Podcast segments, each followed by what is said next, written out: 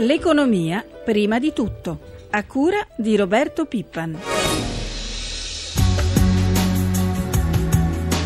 The recovery is there, but it's weak, it's modest, and uh, as I said many times, it's fragile, meaning that there are several risks that could undermine easily this recovery.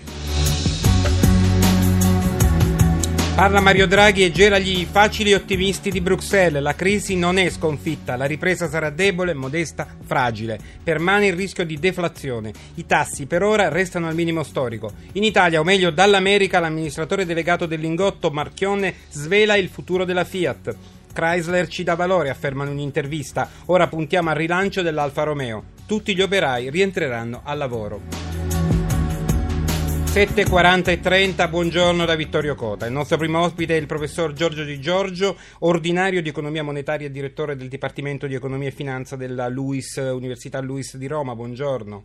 Buongiorno. Professore, allora da Draghi si attendeva un po' più di ottimismo, si era parlato di segnali incoraggianti, quasi tutti i PIL europei procedono con il segno più, quasi tutti. Invece cosa non va? Perché Draghi è ancora così neg- negativo? Dà indicazioni di questo tipo? Ma tutto sommato no, non direi che è stato negativo, ha eh, confermato una, una, visione che è largamente condivisa, cioè che ci sono segnali di ripresa, questi segnali di ripresa nell'economia, nell'area dell'euro si stanno facendo più forti nelle ultime settimane, in particolare sono più forti nei paesi periferici, quindi includendo anche l'Italia, sono soprattutto dati che rilevano un miglioramento del sentimento di fiducia delle imprese, delle famiglie e quindi bisognerà poi vedere se questi dati, se questi segnali di fiducia poi troveranno conferma eh, nell'andamento delle vendite e, e nel miglioramento delle prospettive sul mercato del lavoro.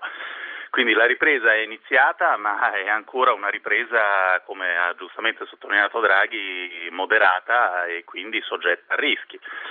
D'altra parte Draghi ha anche detto che se eh, diciamo, sia l'inflazione dovesse rimanere ancora molto sotto nelle previsioni rispetto all'obiettivo della Banca Centrale e se le condizioni sul mercato eh, monetario dovessero tornare a divenire più, più, difficili, la Banca Centrale Europea è pronta a nuovi interventi. Nuovi interventi. È anche un messaggio di conferma dell'atteggiamento di supporto eh, della BCE.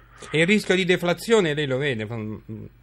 Beh, il, rischio, il, rischio di deflazione è stato co- molto concreto negli ultimi, negli ultimi mesi, quindi eh, assolutamente sì. Io, diciamo, la mia opinione personale è che un po' più di, di, di, spinta per tornare verso il livello del tasso di inflazione coerente con l'obiettivo della Banca Centrale Europea eh, aiuterebbe tutti. Ecco, parliamo invece di Fiat. Marchioni ha annunciato, l'abbiamo sentito, che dopo il controllo di Chrysler faremo auto di qualità e cosa importante per il nostro paese, tutti i lavoratori torneranno al, al loro posto. Visto il mercato italiano, lei è ottimista? Come valuta le parole di Marchionne? Ma è chiaro che c'è ancora in casa Fiat molta euforia su questa, su questa, integrazione completata. Il gruppo sicuramente adesso è un gruppo globale, quindi più solido, ha più facilità di attrarre eh, capitali, finanziamenti e quindi anche di investire in tutti gli stabilimenti produttivi che possiede nel mondo. È chiaro che le prospettive per gli stabilimenti italiani, quindi anche per gli occupati italiani, eh, dipenderanno un pochino eh, dalle prospettive economiche dell'area dell'euro, non solo dell'Italia, dell'area dell'euro dove poi vengono diciamo, vendute le macchine prodotte, prodotte in Italia e quindi bisognerà vedere se questi impegni eh, troveranno conferma eh, nell'andamento dell'economia europea. Io ringrazio il professor Di Giorgio, 7 e 43.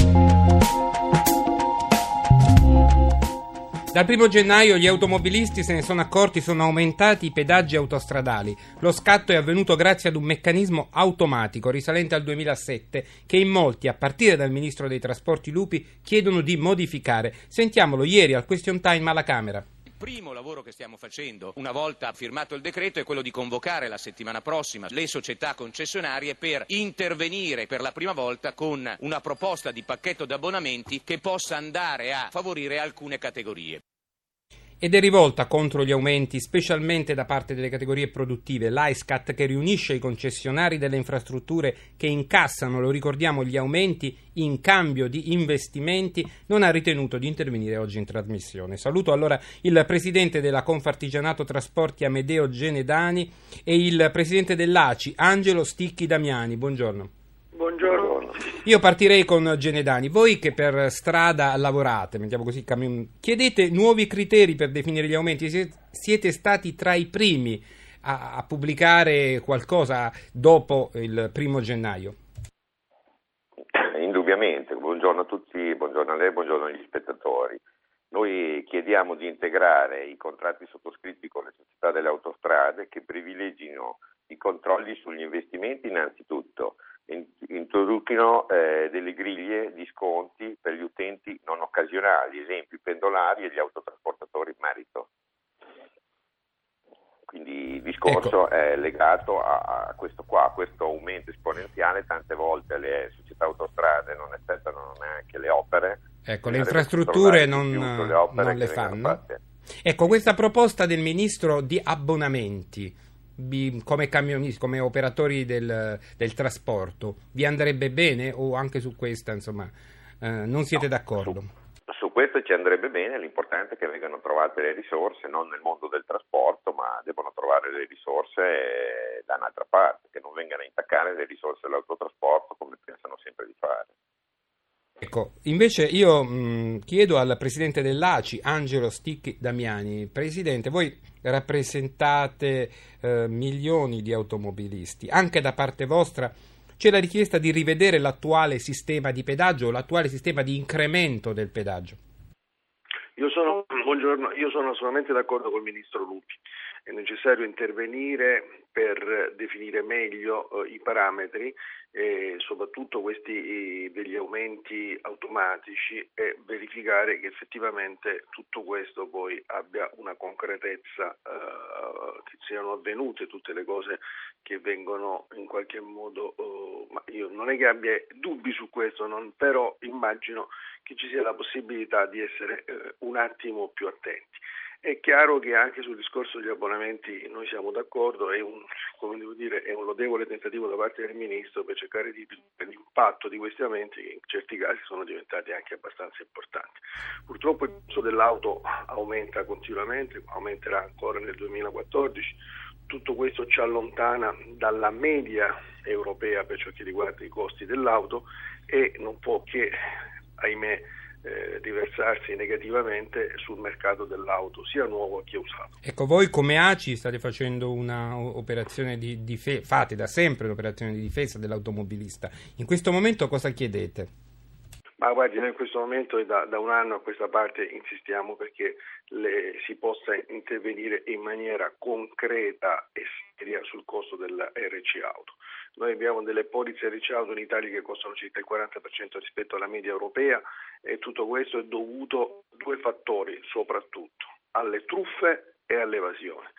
Sulle truffe devo dire che adesso anche il ministro Zaronato ha, messo, eh, alcuni, eh, ha creato adesso dei nuovi sistemi di controllo, va benissimo quel ragionamento di dire se voi vi eh, fidate alla rete di meccanici carrozzieri raccomandati ci sarà una riduzione, va benissimo tutta una serie di cose, ma la cosa più importante è combattere l'evasione. Noi sappiamo che in Italia ormai è accertato ci sono da 3 a 4 milioni di vetture che circolano senza assicurazione.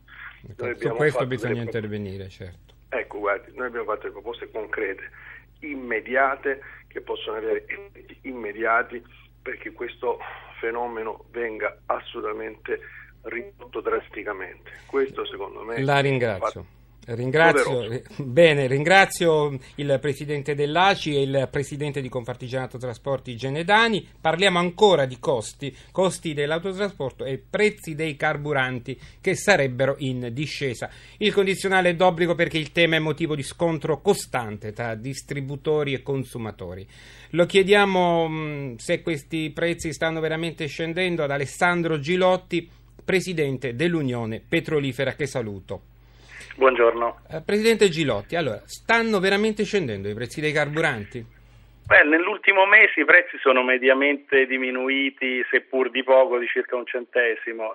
Il, la variazione più importante è, forse è quella eh, se paragoniamo in effetti i, i, prezzi che abbiamo visto nel 2013 rispetto a quelli del 2012 e in effetti sono 5 centesimi più bassi e, e, questa riduzione di prezzo significa un miliardo e otto di risparmio per gli automobilisti, circa metà del gettito IMU in prima casa, tanto per dare un'idea. Ecco. I consumatori, quello, che è, successo, sì, prego, prego. che è successo, no, volevo aggiungere sì, che e, mh, la cosa non è stata altrettanto favorevole per l'erario perché l'erario in effetti a causa dei mh, continui aumenti di accise che hanno contribuito a, all'aumento del prezzo finale, se no mh, in effetti il, il l'effetto favorevole sarebbe stato ancora maggiore per i consumatori, l'erario ha avuto un miliardo di minori incassi, questo dimostrando che effettivamente la leva delle accise non è proprio Non la è- più valida. Ecco, i, i consumatori vi accusano, questa è la, la domanda principale che le faccio, i consumatori le- vi accusano di aumentare i prezzi sotto le feste. Cosa rispondete? Ogni volta che c'è un periodo di festa il prezzo sale. È vero? Non è vero? C'è, c'è chi fa della polemica una professione, quello che contano sono i fatti, i fatti sono che nel periodo festivo i prezzi sono rimasti sostanzialmente immutati. E la cosa che vorrei aggiungere è che nell'ultimo periodo lo stacco, cosiddetto stacco verso l'Europa, cioè lo- la differenza tra il prezzo industriale italiano e quello europeo si è ridotto a solo due centesimi, in alcuni casi anche meno, a testimonianza del fatto che il mercato è molto competitivo. Purtroppo al consumatore questo non, non appare in quanto le- gli aumenti continui di accise fanno sì che il prezzo italiano sia 20 centesimi superiore a quello europeo e, e questo effettivamente C'è, c'è è un, elemento un di peso grande- enorme delle accise. c'è un peso enorme, delle Enorme, accise e noi enorme. riteniamo che sia anche un elemento fortemente Ecco, recessivo. Per questo. concludere, Presidente Gilotti, cosa dobbiamo aspettarci per eh, quest'anno, il 2014? Guardi, il mercato del grezzo è ben approvvigionato e anche se i prezzi rimangono alti, soprattutto per le tensioni geopolitiche che affliggono prevalentemente il Mediterraneo, la Siria, l'Iran, l'Iraq, la Libia, effettivamente c'è una situazione molto difficile. Purtroppo quello che è certo sono gli aumenti più o meno già decisi di accise che avverranno nel 2014. Ricordo eh, in effetti l'aumento di 0,5 centesimi che scatterà a marzo per la credit tax sul cinema e poi sapete che 2015 e 2017 ci sono una serie di clausole di salvaguardia che vedono le accise sui carburanti come effettivamente eh, ultima, ultima spiaggia. Quindi la preoccupazione io la vedo prevalentemente sulla, fiscale. sulla parte fiscale. Io la ringrazio, ringrazio il Presidente Gilotti, Presidente di Unione Europea, di Unione Petrolifera. 7.52 saluto l'amministratore delegato di Equitalia, Benedetto Mineo. Buongiorno. Buongiorno a lei e a tutti i radioascoltatori. Allora, un rapporto più disteso con i contribuenti grazie alle rateizzazioni? Eh, beh, eh, direi proprio di sì. Oggi la gestione delle richieste di rateizzazione rappresenta in effetti una delle principali attività di Equitalia e i cittadini e le imprese stanno ricevendo la massima assistenza ai nostri sportelli e con il pagamento a rate i contribuenti possono regolarizzare la loro posizione in modo più agevole secondo le loro disponibilità economiche. Ci può dare qualche numero? Come no? Sono circa 400.000 le rateizzazioni concesse da Equitalia nel 2013 per un valore che sfiora circa i 3 miliardi di euro.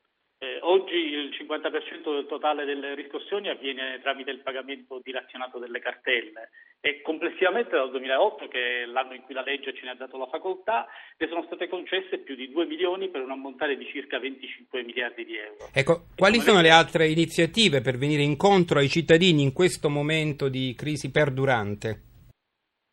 Sono tante le iniziative che abbiamo messo a disposizione dei cittadini. Ad esempio dal 2012 abbiamo aperto in ogni provincia almeno uno sportello amico, dove i contribuenti possono trovare assistenza e consulenza personalizzata alle situazioni di particolare difficoltà economica. E lo scorso mese di dicembre abbiamo raddoppiato l'offerta aprendo in sei province pilota eh, lo sportello Amico Imprese, che è dedicato al mondo produttivo, agli artigiani e alle partite IVA. La creazione di questo doppio canale ha l'obiettivo di rafforzare il dialogo con i contribuenti per creare le condizioni che consentono di valutare le situazioni caso per caso e di trovare le migliori soluzioni nell'ambito di quanto consentito chiaramente dalla normativa messa a nostra disposizione. Io ringrazio l'amministratore delegato di Equitalia Benedetto Mineo. Grazie a lei. 7.54 è il momento di andare in diretta con i mercati e con noi dalla redazione di Milano Sabrina Manfroi. Buongiorno Sabrina. Buongiorno. Partirei dall'andamento delle borse asiatiche. Sì, per le borse asiatiche sono deboli ma comunque in rialzo. Tokyo ha chiuso a più 0,20%, Hong Kong guadagna lo 0,25%. Ora vediamo le previsioni in Europa. In Europa al momento sono poco sopra la parità, c'è attesa oggi per i dati sull'occupazione negli Stati Uniti. Un altro importante appuntamento per Milano è l'asta dei bot a un anno per fino a 8 miliardi e mezzo di euro. Vediamo il livello dello spread BTP Bund.